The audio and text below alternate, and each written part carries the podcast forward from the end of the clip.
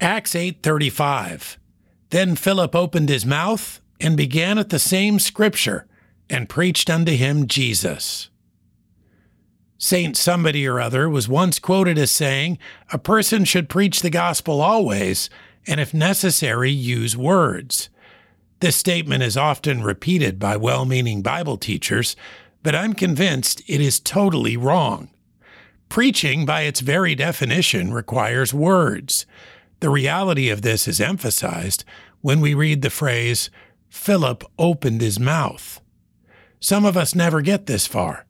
We may tell ourselves that if we just live a godly lifestyle, it will be good enough.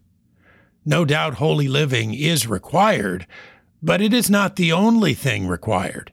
We must also open our mouths. It would be a good idea to start just where Philip did read the Word of God and focus on Jesus Christ. There is no more successful strategy for winning the lost and making disciples.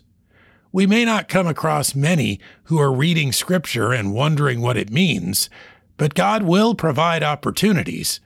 Keep an eye out for them and take every one He offers. Consider them divine appointments and speak. Acts 8:35 Then Philip opened his mouth and he began at the same scripture and preached unto him Jesus.